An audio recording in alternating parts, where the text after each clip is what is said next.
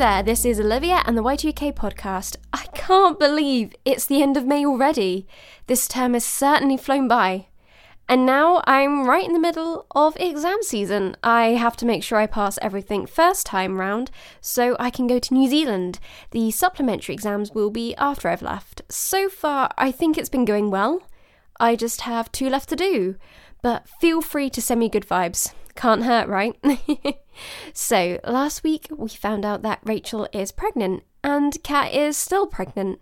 And Jono is being sort of nice. Also, Jess has some thinking to do. Let's see what today's voicemails bring. Welcome to the year 2000.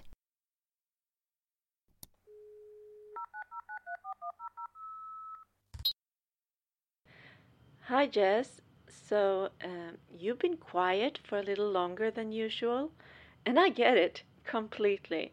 Lots to think about, huh? Let me distract you with some good news. I got a voiceover job for a TV ad.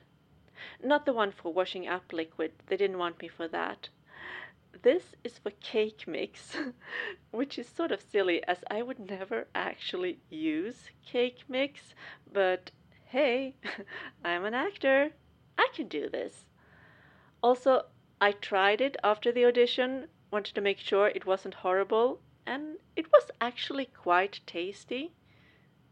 So, I suppose technically I have used cake mix now. Getting off my high horses. Is it horses? Hippos? No, uh, hungry hippos and high horses, right? Hungry horses?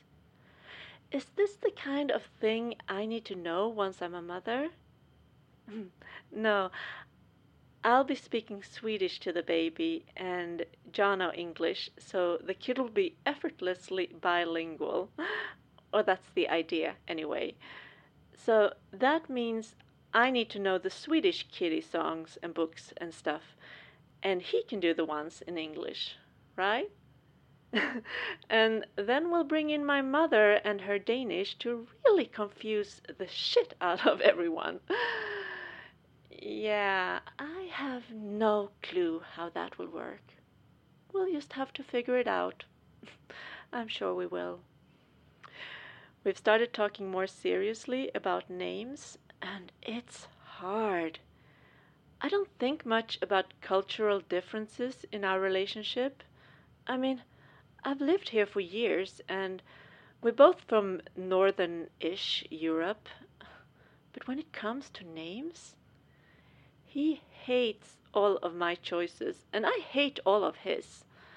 At this rate, the kid will be named Jonathan or Katerina Jr. because at least we don't hate each other's names would be horrible if we did.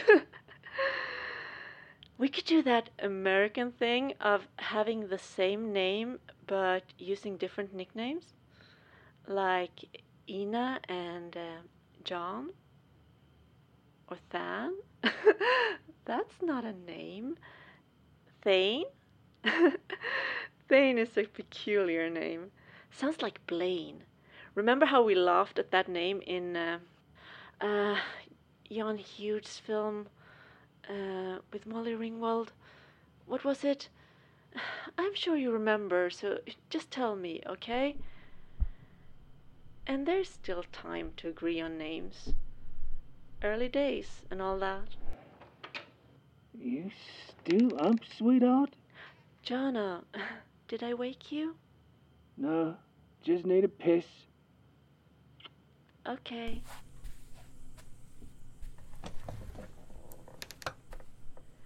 Just got home from work. Thought he was asleep. I can never go straight back to sleep once I get home. Well, you know that. I'm too wired. Though, since I got pregnant, I haven't been sleeping well at all, so I really should try to go to bed earlier. Anyway, um, had a good night in the pub tonight worked with only Lee, and it was pretty empty, so we mainly hung around talking. He's so funny. He has. Talking about me again, sweetie? Not this time. About Lee? At work? Funny, is he? Yeah. He told this amazing story today. There was this. I don't want to hear it. Okay. So you're sitting here telling your friend Jess all about this amazing bloke Lee What? on my computer. Why are you. Well, I'm asleep in the next room, Jono, I have. pregnant with my kid. Lee just a friend. What? Or is it my kid? What the hell? Of course it's yours. I- I'm turning this off now. Jess doesn't need to hear more of this shit. Bitch. Bye, Jess. Love you. Love you.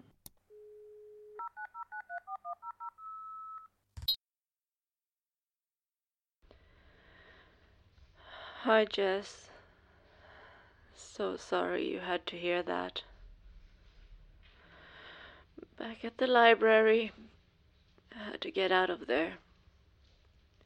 We argued for hours and then talked. And then he fell asleep, but I couldn't. Got about an hour of sleep, I think. He's just so jealous. I don't know how to handle it. When he finally calmed down, he apologized, of course. Said he didn't mean it. Said he would never think it was someone else's baby. Oh, Jess. How the hell did this happen? I can't. I can't let him do this to me. This is not okay. He can't say that to me.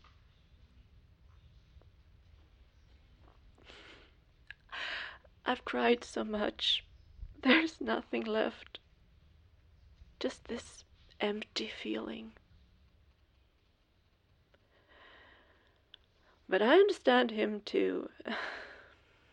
He's been betrayed by other girlfriends, and it's hard for him to trust me. I, I get it. Still doesn't make it okay. And I think he got that. So I guess we move on. And I will get over this too. It's just just I don't even know. Let me know what's up with you, okay? I love you. Oceans and oceans. Bye.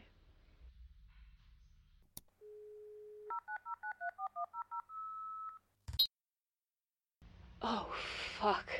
Kat, how are you? Do you want me to call you? I can in emergencies, you know. Money shmoney, alright? You are right. This is not okay. Saying that to you is not acceptable behavior. Also, the arguments I've heard you two have escalate so quickly. Like, you're fine, and then something sparks, and it's just boom you have to find a way out of there before the explosion. I mean, together you have to figure out what the triggers are and how to defuse them. Maybe Jono needs to talk to someone about this jealousy thing? A therapist? Or couples therapy or something? It seems so wildly unfair that you have to deal with this when you are probably the least likely person to cheat on a partner I've ever met. My dear, I'm so sorry. I have to run to class, but I can call you later if you want and tell you more about what's going on over here. Nothing to worry about. Much calmer on this end. Love you. Oceans of hugs.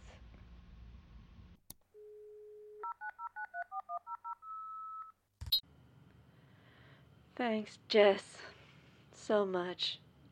Just hearing your voice and knowing you are there and ready to call and support and everything means so much and makes me feel better and calmer. Yes, I will suggest therapy to Jono in whatever form makes sense to him. And uh, you're right. It always happens so quickly. I, never understand what is going on until we're all of a sudden in mid argument. It's okay. You don't have to call. Let's save it. Uh, I'm meeting Shirin for coffee. Feels good to reconnect a little. I went back home and got a few hours of sleep in, so now I feel less drained as well. Looking forward to your update. I'm glad it's calmer, but still, lots going on, right? Love you.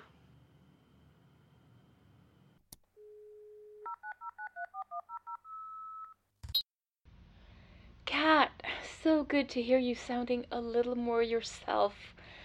And uh, say hi to Sharon for me. We've only emailed a little since I moved here, and I miss her. There's been so much else going on. Well, you of all people know that.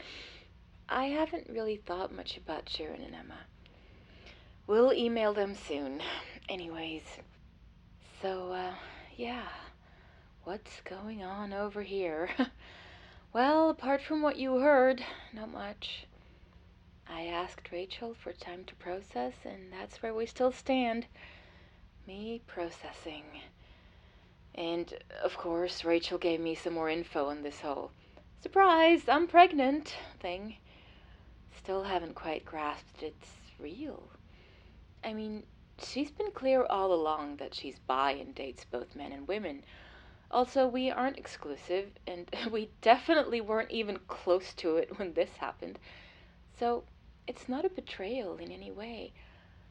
I think we were maybe heading that way before all this. And I would love to be a parent someday. And possibly with Rachel. Probably with Rachel, in fact. I mean, she's fantastic, and everything's been so great between us.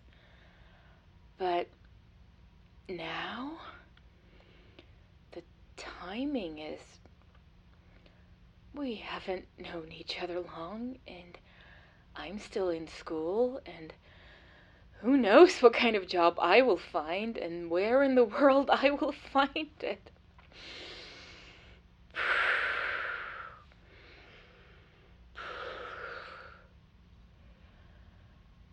So, Rachel had a one off thing with this guy Mike at the librarian conference. Didn't think much of it until now, of course. She is trying to figure out how to contact him, but so far, no luck. It was a huge international conference with librarians from all over the country and the world, and since she doesn't know his last name, it's hard. So many Mikes. This makes me worry. What if she never finds him?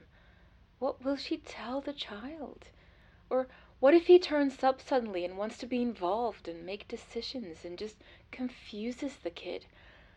Or, worst case, what if he turns up and forms a bond with a baby and then leaves again, breaking their heart?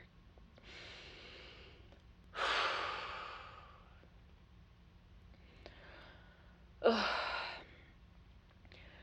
Way too much uncertainty there.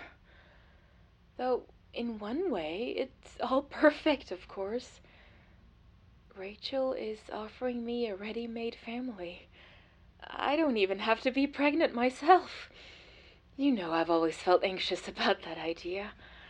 But can I just jump into this? Isn't there supposed to be some sort of, I don't know, briefing before you do this much adulting? Or a class or something? yes, I know I'm being silly. I feel overwhelmed by all these adult choices coming at me. I still feel like an irresponsible teen, for Christ's sakes. How am I supposed to be responsible for a kid? Oh. Do you ever feel this way? About becoming a parent, I mean? You seem pretty zen about the pregnancy. I guess you mostly have to deal with making your relationship work. I have a therapy appointment tomorrow, thank goodness.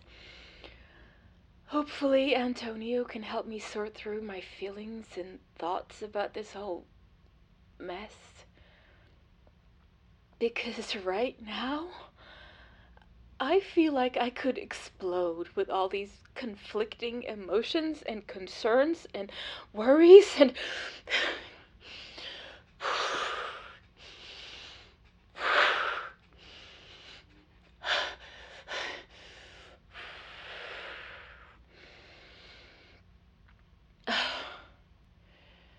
Anyways, it's uh, pretty in pink, by the way.